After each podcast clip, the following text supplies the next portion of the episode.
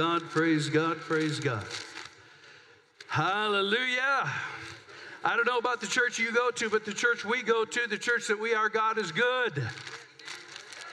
Life isn't always good, but God is good. All the time, He is good. He is a good God. And if we get grounded in the doctrine of the goodness of God, that his way is perfect and his path is peace. When we get grounded in that, then we can begin to sort out life. I have found in life there are people who compare God to their life. They compare God to what's going on in their life. And those people are usually discouraged and depressed. But those who compare their life to what God has said and say, you know what, this is what God said. I'm going to choose what God said over what I feel, over what I think, and over what I see. I'm choosing the ways of God, not my own ways. Those ways lead in pleasantness and peace, the Bible says. Praise the Lord. And so there is a difference sometimes in how we how we accept and how we believe the Word of God. And so we teach in series around here. We I like to teach a series that we're kind of in the middle part of a, sh- a short little series that we're calling Mama Said. How many of you know? How many of you remember things that your mama said, or maybe your mom had a saying? Anyone? I asked this question last week about, you know, uh, what were some, in fact, let me ask it again. What were some things that your mom said? Shut up. well, Gordy, we understand why. But anyway. Uh, shut up. That's terrible. I did, I did, and, and, and this is serious. I did find this out last week and kind of know it, but Obviously, not everybody had a great upbringing. Not everybody had great moms or great dads or great parents. And last week was a little bit uh, uh, difficult for some people, and I understand that. And, and I don't ever want to just try to stir up pain from the past or anything like that. What our intention is, is to honor parents, to honor mothers, motherhood, parenthood, uh, because it seems to be a dying art at times. And it is so important that when people are looking at children as kind of a, they're just sort of a hassle uh, and they're an inconvenience sometimes, or we do the other thing and we put them on the pedestal and everything has to revolve around our children. We get the thing out of order. And so um, I understand that. And, and so when it comes to things that mama said, what else? Somebody else? What, what, what yeah. Right there.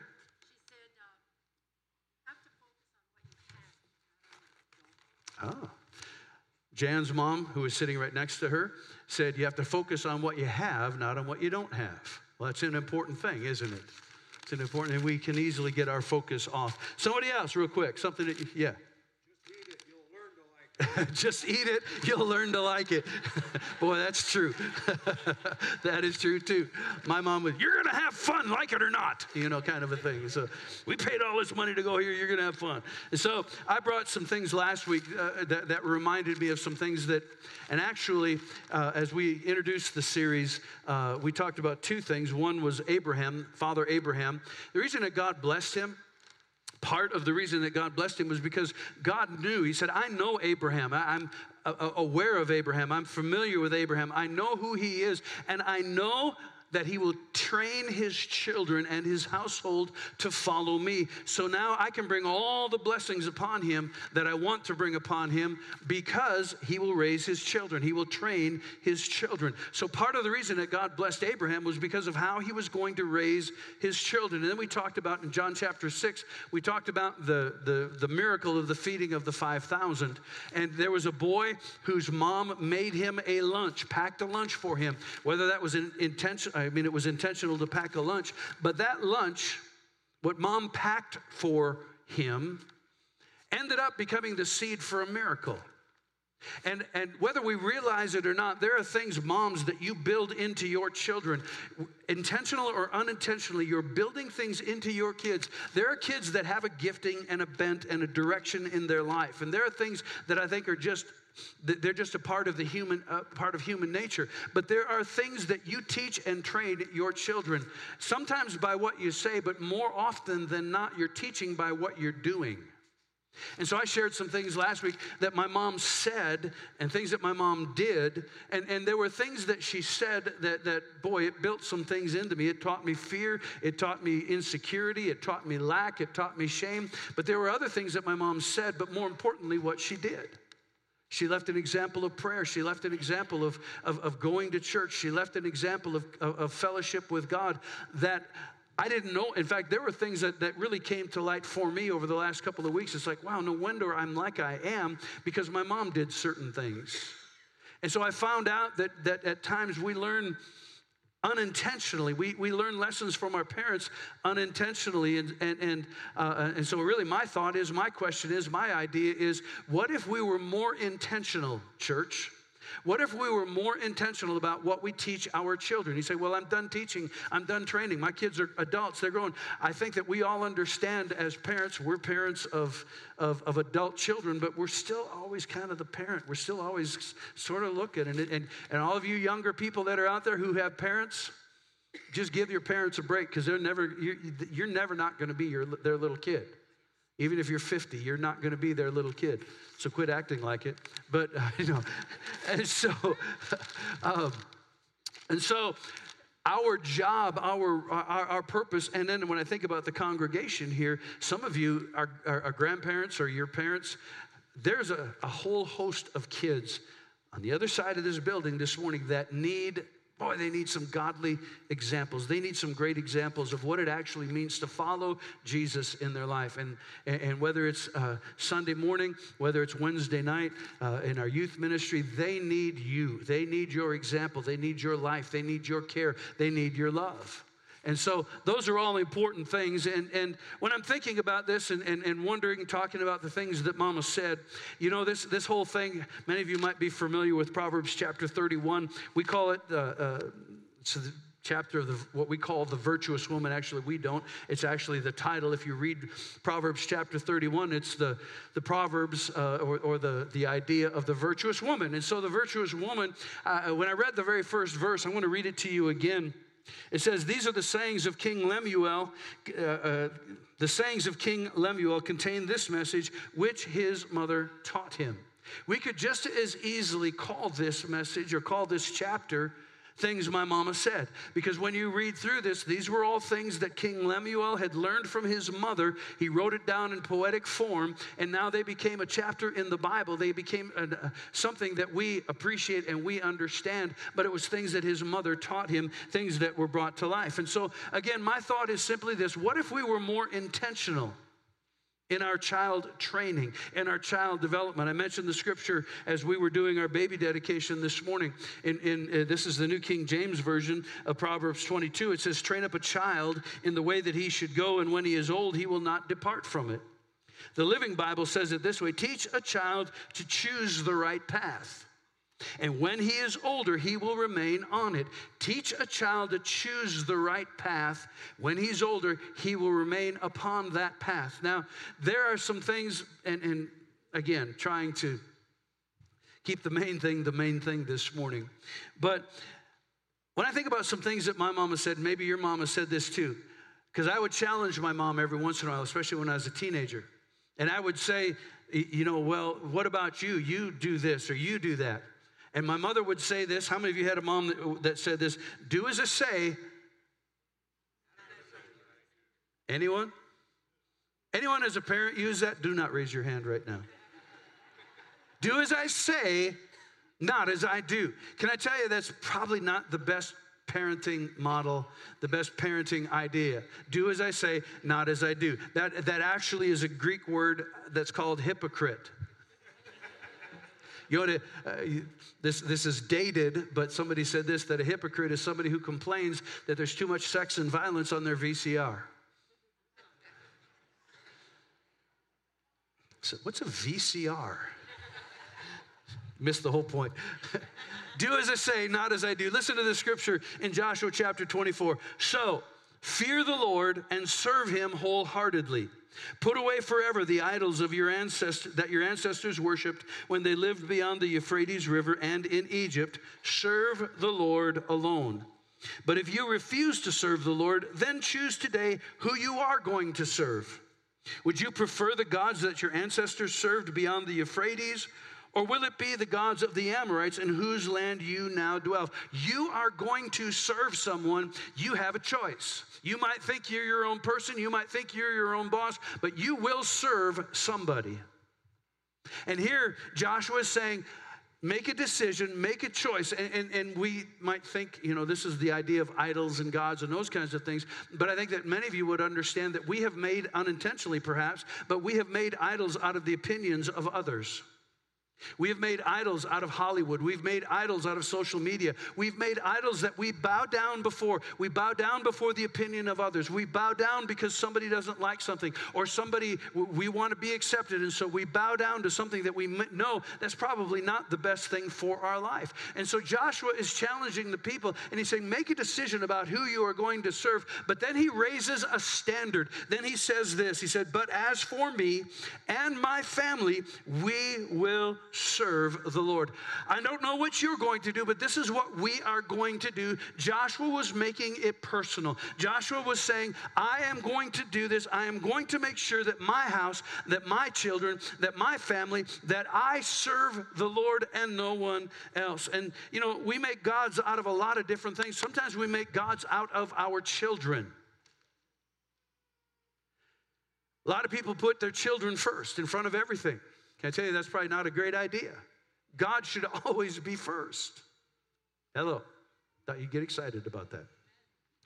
Last week we were after after church on Sunday talking with well, I won't tell you who I was talking with, but I was talking with somebody, and there was a mom and a daughter, and the mom had her hands around the daughter's shoulders, and, and she was saying, I'm one of those parents. I'm a helicopter parent. I'm just hovering. And, and just, uh, you know, we're just talking, and I'm kind of sometimes a rhymer of rhymes. And so I said, Well, there's a difference. It's, it's okay to be a hovering parent, just don't be a smothering parent. And she was, and actually, her daughter said, What do you mean by that? I said, Well, some parents hover, some other parents, they smother.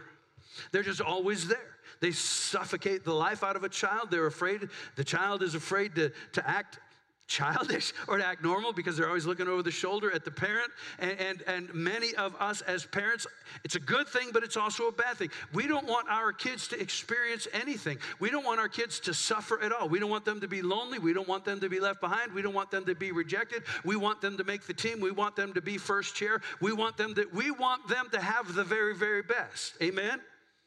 The problem with that is that when we start to manipulate, when we start to do some different things, or when our kids feel like they will never measure up because of it, not an expectation of a coach or a teacher or somebody else, but because of an expectation of a parent.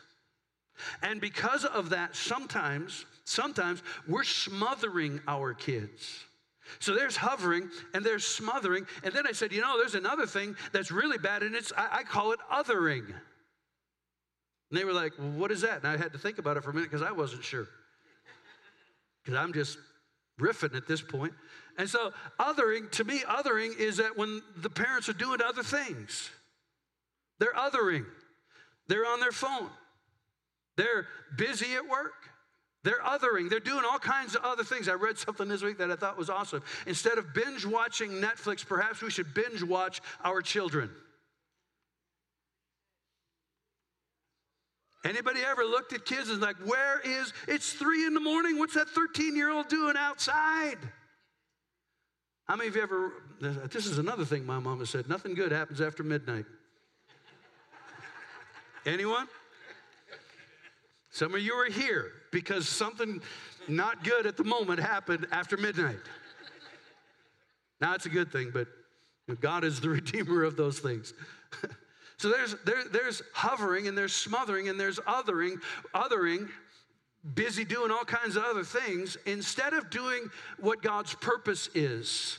And we as parents and we as a church family, a family church teaching people to reach their world, we have to provide a covering for our families and for our children. We need to be a covering. We need to be those that are going to cover in prayer and cover in good words, cover in good thoughts. I, I don't mean it like, oh, I'm just going to think good. I mean that we are going to cover our children with the ways of God. Listen to this scripture and, and I, I, think this is one of the most important things that you can do for your children.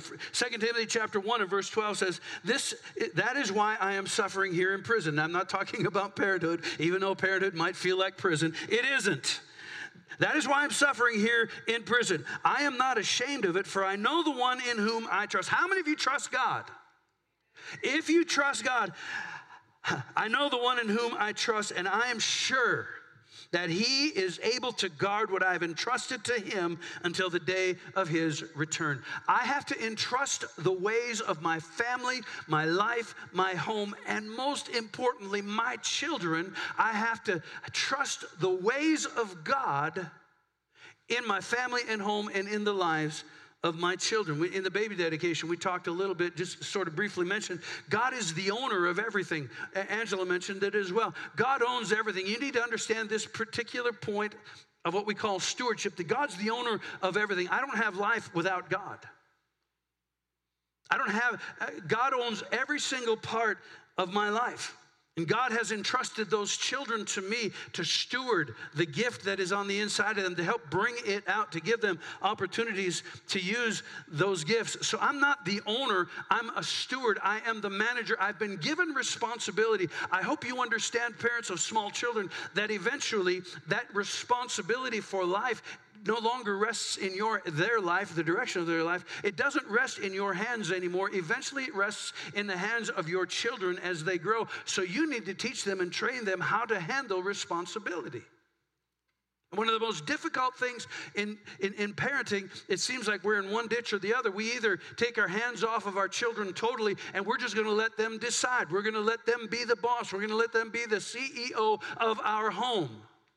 Or we have the other side, we're either othering or we're smothering. But providing a covering is different. Providing a covering for their life. Another thing that my mom used to say is this maybe you've heard this one monkey see, monkey see, monkey do. I, I would, Mom, it's not fair. Jimmy gets to go. Why can't I go? Well, first of all, I'm not Jimmy's mom. And second of all, if Jimmy jumped off the Empire State Building, would you jump off the Empire State Building too? No, I don't want to jump off any building. I just want to go to the movie. That's all I want to do. Well, you can't go to the movie. Why not? You know, going around in circles and circles. That's why I, my favorite thing as a parent, things dad said was, What part of no don't you understand? Because if you ask me 20 more times, it's going to be 20 more times of no. I will always have one more no than your why. Anyway. Monkey see, monkey do. This is in the Bible. Ephesians chapter 5, verse 1. Therefore, be imitators of God as dear children. The word imitate means to mimic. Just like a child will mimic things that they see. Mm, the, the idea of imitation, the Apostle Paul is saying, I want you to be mimickers of God, imitators of God, just like a child will imitate their parents. And that's why he brings up verse 2 when he says, Walk in love as Christ also loved the church and gave himself for it, an offering and a sacrifice, sacrifice to God for a sweet smelling savor. Children are imitators. Children live what they see. In fact, I think that children live what they see more than what they hear. They live what they see as an example more than what maybe perhaps you might tell them. When Shelly and I did children's ministry years ago, and it's still a principle today that, that, that our church follows, I, I believe this that if you will show a child the truth, or a truth. If you will illustrate it, if you will show it to them, they will have that truth more than if you just simply talk about it.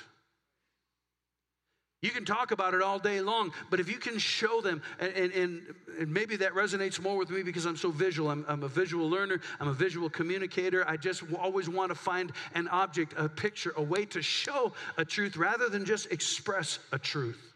I use words to try to paint a picture of what I'm trying to convey. And part of that is because, I'll just leave that there. Just. maybe Gordy will grab it for me and put it back. It's not important though, Gordy. Just leave it alone. So kids will do more. I think that at times kids end up doing more of what we do rather than what we say. And so, monkey see, monkey do, it is a scriptural principle. And so, because of this, let me just go back to something and try to explain something. As we, throughout this year, we've used the word now, or here, I'm sorry, here, H E R E. And the last series that we did, uh, the kingdom is here. And one of the scriptures that we've used repeatedly over the last uh, several months is, is Matthew 6:33 and it says put God's kingdom first or seek first the kingdom of God but could put God's kingdom first do what he wants you to do and then all those other things will be added unto you And those other things were things that Jesus talked about in Matthew chapter 6 what you eat, what you drink, what you wear, the cares of this life, the, the necessities of this life. When we put God when we put God first or seek his kingdom first and then do what he says, everything else gets added to you. We want the things, but we don't want the kingdom. We want the things, but we don't want the king. A lot of people would rather just, uh, I, I think that most people actually don't want to serve the king. They just want to be associated with the king and his kingdom. We don't really, we're not interested in serving. We just want to be associated. We just want to make sure that our life is going to be okay and our kids are going to be okay and all those other things. But as a citizen of the kingdom of God, we have a responsibility to live according to the king to live according to his kingdom. We have a responsibility. So I, I, I, I, I well, okay, let me just go. There's some things that I want to say that maybe are hard to hear, but are so important in the day that we live in. 1 Timothy chapter 3 and verse 4. The Apostle Paul is writing to Timothy. Timothy is a young pastor. Timothy is considering some people for leadership wants to entrust some responsibilities to some people. And so the Apostle Paul is giving him some insight, giving him some information, and he says, the one who ascribes or wants to be a leader, he said, the one, choose these people. One who rules, everybody say rules. One who rules his own house well, having his children in submission, say submission, with all reverence. For if a man does not know how to rule, if a man doesn't know how to rule his own house, how will he take care of the church of God? I've intentionally chosen a, a, an old older translation because of the verbiage of it because I, I, think it is it sort of conveys something that perhaps sometimes we feel. When we hear the words rule or submission or rulership and submit just naturally there's something in us. We don't like that and I think that sometimes it conjures up the image of a, a, a, a, person that, that, that maybe uses, swings their weight too much. They, use, they throw their weight around, too much authority. Bless God, I'm the man of the house, and you will do what I say. No, you're an idiot. I love, I saw this on Facebook. Hate to even admit this, but, but I saw this on Facebook, thought it was pretty funny. How to make your wife laugh in three easy steps. Anyone seen that? You go up to her and you look her straight in the eye, take her by the hand. Honey, I'm the man of this house, and you will do what I said to do. she laughed. She'd never heard that before, but she laughed. That's how you can make your wife laugh. Now, she was threatened to punch me. Because another guy did that. He didn't see his wife for three days, but the fourth day, the swelling went down a little bit. He could sort of see out of one eye. Might wear the pants in the family, but she'll kick the seat of the pants. So there you go. So, this idea, the, the, the word ruler, the word submit and submission are words that today we sort of, we just don't even like. They have such a negative connotation but but but let me help you with something. This is so important and so vital particularly when we're talking about seeking the kingdom of god first or putting his kingdom first. That means i'm standing under authority I'm, under, I'm standing under the authority of God. I have made a decision that God is the Lord of my life, that He is my standard. And so, the idea of, of rulership, the idea of standard, I have a tape measure here. This is a standard of measure. I am not a carpenter, but I can Google and YouTube stuff. I am not a carpenter. I'm building some walls in my, in my garage. And there is a term that is called 16 inches on center. How many of you have heard that? 16 on center. Basically, what that means is you have a bottom plate, a two by four, you have a top plate, a two by four, and you lay out your wall. And every 16 inches, you are going to put a stud uh, or, or a, cross piece like this. You're going to put a stud. So you will measure on your two by four every 16 inches. That stud goes stent, that stud goes center. And so you're measuring. You are building 16 inches on center. That is a standard for building codes. Obviously, there's a lot of other things that go around uh, that go uh, in uh, to that idea of whether the the wall is load bearing. All these other things, but generally speaking, 16 inches on center is important. And the reason that it's important is because the other trades that might come after that wall is built depends on that standard. It depends on that understanding that things are going to be lined up and they are going to be here. It is also important when it comes to the material that you are going to use because the materials, uh, uh, sheetrock or, or whatever it might be, uh, they, they also they also kind of depend upon that standard of measure. And so when I'm laying out my wall and I have a bottom plate, I have two by fours, I have the top plate, I can't eyeball it. I can't say, well, you know, that looks pretty close to 16 inches down here, so I nail it. And I'm, yeah, that looks pretty close, and I'll nail it up there. And, and, and maybe I'm short a two by four, so I spread it out just a little bit more. And, or I'm just going to kind of fudge it. I'm just, yeah, you know, it's close enough. Well, if that's your idea of building, you're going to frustrate a lot of people around you, and eventually you might have a collapse because you've not built it the right way. This becomes a standard of measure for building. I, I, I, use this standard of measure and I lay it out. I don't trust my eyes. I don't trust my druthers. I don't trust what I think about it. I trust what the ruler tells me, even though I might think I know better. This is a standard. And the Bible is very clear. God has given us a standard. God has given us an example to follow. He has given us His word as the constitution of the kingdom of heaven. I am standing under a constitution. I am in submission to the things that God wants me to do. If I'm going to seek the kingdom first, if I'm going to put the kingdom first, then I can't eyeball things. I can't just sort of fudge it because I'm standing under the. This is why I said kind of passionately a few weeks ago there's a difference between being a Christian, where I have received Jesus by faith, I'm saved, I'm born again, and actively seeking the kingdom of God and endeavoring to put the kingdom first, because putting the kingdom first is hard. Putting the kingdom first requires diligence, it requires effort, it, require, it requires sacrifice, which is why we don't want to do it. We'd rather just be a Christian. We'd rather just be associated with the king rather than actually serve the king. Dr. Myles Munroe, uh, he's passed away, he's in heaven now, but, but he said this. He, he said, When you don't understand, where a purpose of a thing is not known, abuse is inevitable. When you don't understand the purpose for something, eventually it will be abused or you will be abused or you will abuse it. And, you know, perhaps you might think right away, well, there's physical abuse, sexual abuse, there's uh, verbal abuse, there's, there's, but there's a lot of different ways that you can abuse things. But if you don't, strength, for instance, if you don't understand the purpose of strength, if you don't understand that God has given us strength for protection, God has given us strength. Actually, the Bible says that He gives us strength so that we can go out and we can get wealth. The purpose of strength is to provide, it is to protect. And, and, if I don't understand the purpose, if I don't set a standard to my strength, I will abuse it. That's why sometimes people are physically abused. If I don't understand, see, God is the one who gave me, He gave me sexuality. He gave me the parts to the car. And I can't eyeball it. I can't fake it. I can't just, well, you know, I feel this way. No, I submit my feelings to a standard. I submit my feelings to a standard. I stand under it. And it is so important. I don't understand it. I don't get it. I, I, I want to be empathetic to people who feel certain things.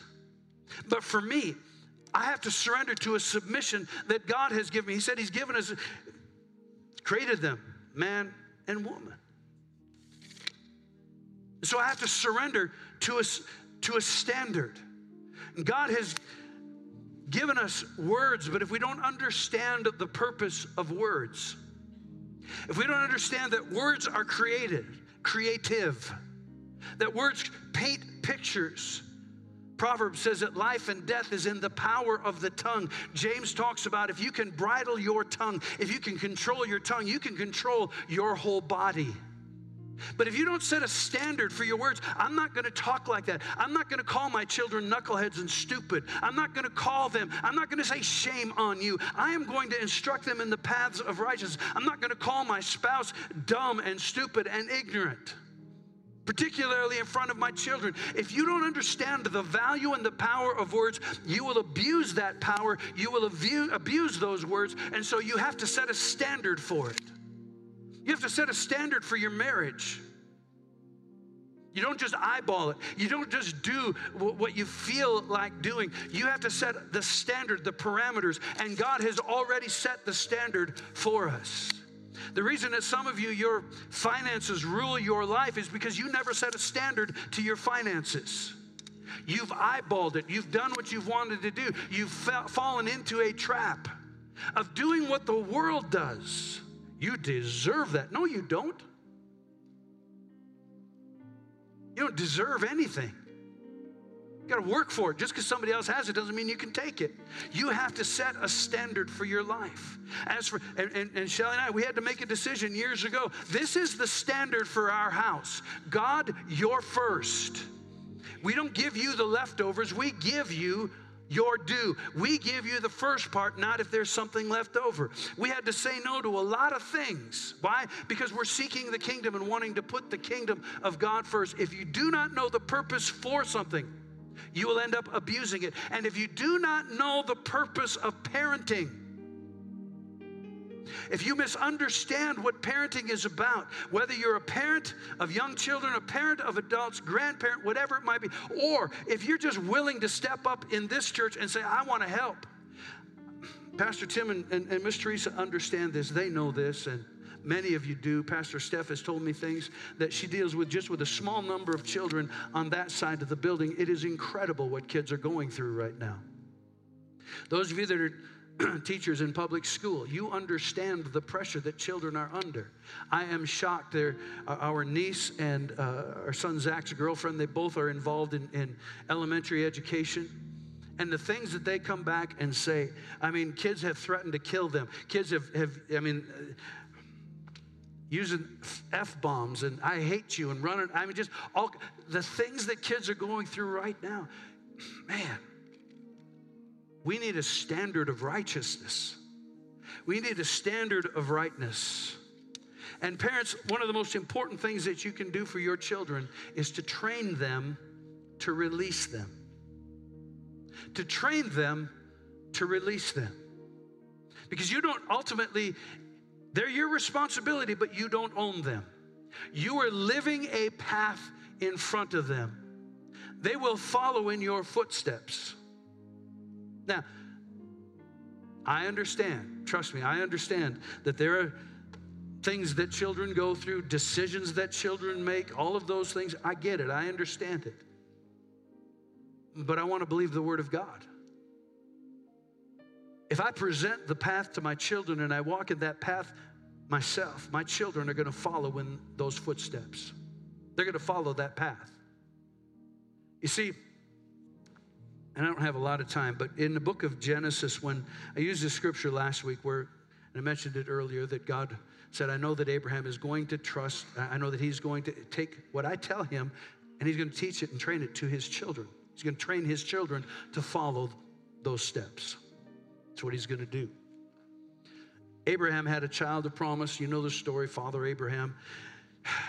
Made a promise god made a promise you will have a child even though you and your wife and you're old and you will never have you, you've never had kids you're going to have a kid. And then god did something really really weird. God said i want you to sacrifice the child of promise. That promise that you wanted that, that child that you wanted that uh, you're going to have to sacrifice that child I can't, I can't imagine what abraham went through in those moments but he was obedient started up the mountain this is weird. I know it's Old Testament stuff. Don't get weird on me, please. Do not think that I'm advocating you sacrifice. You might be tempted to sacrifice your children, but don't do it. All right? But something interesting happened, and I want to go to Genesis chapter 22, and uh, it's the last scripture of the day. Proverbs 22 13. It says Abraham looked up. So he has, he has Isaac on the altar and he's ready to, to do the sacrifice. An angel says, Don't do it, don't do it. He looked up and there was a ram. Verse 13 Abraham looked up and he saw a ram caught by its horns in a thicket. So he took the ram, he sacrificed it as a burnt offering in place of his son. And Abraham named the place Yahweh Yireh or Jehovah Jireh, which means the Lord will provide. To this day, people still use that name as a proverb. On the mountain of the Lord, it will be provided. Jehovah Jireh. He's more than enough. He's more than enough. He is the one who meets our needs. He is the one that Jesus said in Matthew chapter 6 the Father knows what you have need of.